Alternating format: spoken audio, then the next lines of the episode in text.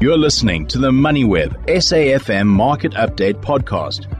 Some of you may remember that a couple of weeks ago, uh, there were some allegations that came out that there was currency manipulation of the rand, uh, particularly the currency pair, the rand against the dollar. And there were more than 20 banks that were named or mentioned uh, as having been part of that. And there was a competition commission uh, investigation that went into that.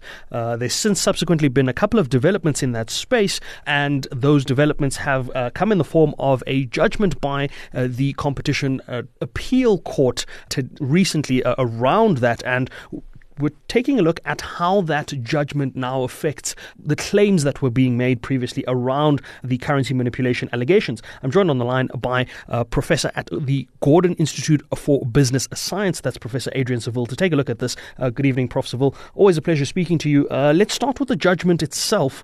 Uh, what does the judgment mean uh, for the case and what we know about the allegations that were brought forward and that were investigated. Is everything over? Mm. So, you know, unfortunately, I think uh, that is one of the uh, well, I'll use the word again, unfortunate uh, outcomes is there have been allegations made, but what the judgment finds is that uh, in instances the court didn't have uh, jurisdiction, and uh, perhaps even more importantly, the overarching theme uh, is that there wasn't sufficient evidence uh, to make these allegations. Um, and so you've got these claims having been uh, made or asserted, but uh, you're unable to run the process because the evidence hasn't been established. And even if it has, uh, beyond that, there are places where um, the court simply didn't have jurisdiction. The commission didn't have jurisdiction, and so you know that leaves us with a very an empty uh, result, where we don't quite know, you know, what the what the full uh, ground or basis is because the evidence is incomplete or insufficient, and uh, and that leaves us a little bit uh, in no man's land, which is a very, very unfortunate result, especially given the importance um, of having integrity and institutional robustness um, and confidence in financial systems and markets. Prof. Saville, whose responsibility uh, is it then to look into the matter or to investigate? Who has the authority to do so? Are we now looking towards the Reserve Bank? Are we now looking towards the FSCA? Who then bears the responsibility if the appeal court has now ruled that the Commission had no authority uh, in this regard? Where does the authority sit?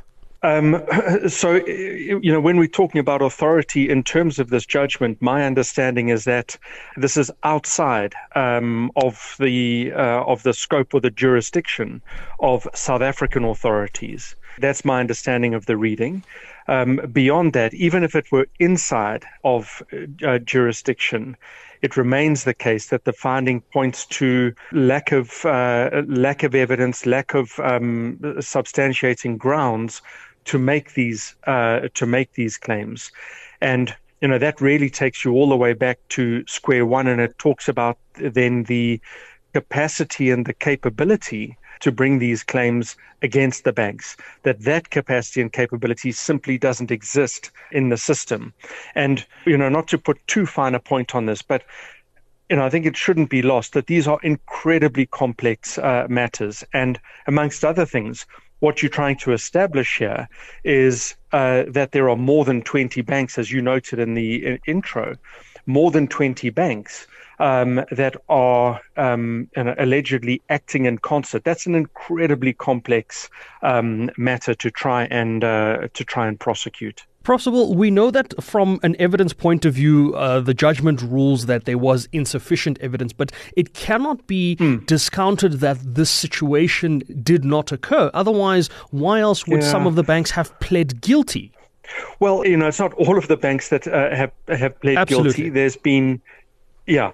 Um, so just to be clear on that, but you know, you could, you know, this this is the problem with making you know allegations we simply don't know we don't have enough evidence we don't have the basis for saying with any degree of certainty and what the court is saying is that they don't have sufficient evidence to try the matter um, uh, so it's it's not that you know we've seen the evidence, we don't believe the evidence, or we've seen the evidence and we've arrived at this outcome.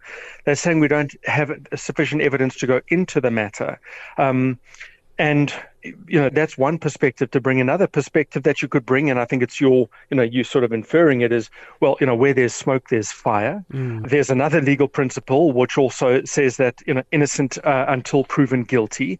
Um, so there's a whole matter of you know jurisprudence and the philosophy of law uh, around this. What and that's where you know I started by saying I think that this is a very unfortunate outcome because you don't have the necessary evidence to go through the trial, to go through the process, and to come to a ruling which is yes, this happened, or no, it didn't. Instead, it's, we don't have the evidence, you need to go away. Mm.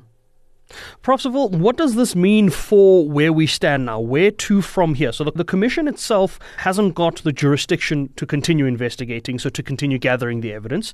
There are five banks that are not completely absolved out of the 28. That Those are the banks that may have uh, pled guilty uh, in the past, the likes of Standard Chartered um, and Citibank. And then there's obviously uh, a bank like Investec that didn't respond uh, to this at all, uh, which doesn't necessarily put them in the clear, but it doesn't also, it also doesn't make them guilty or complicit in any way. Where mm. do we go from here for the banks that have ad- admitted guilt um, and also for this investigation? Do we need someone else to put together an investigating team. I, I, mean, I know from an external point of view, the SEC has been involved in this. Uh, the settlement with Citibank, I believe, was through the SEC in the USA. Um, does this mm, mean mm. that it needs to be an interagency collaboration between the SEC and the FSCA? Um, what options can be explored?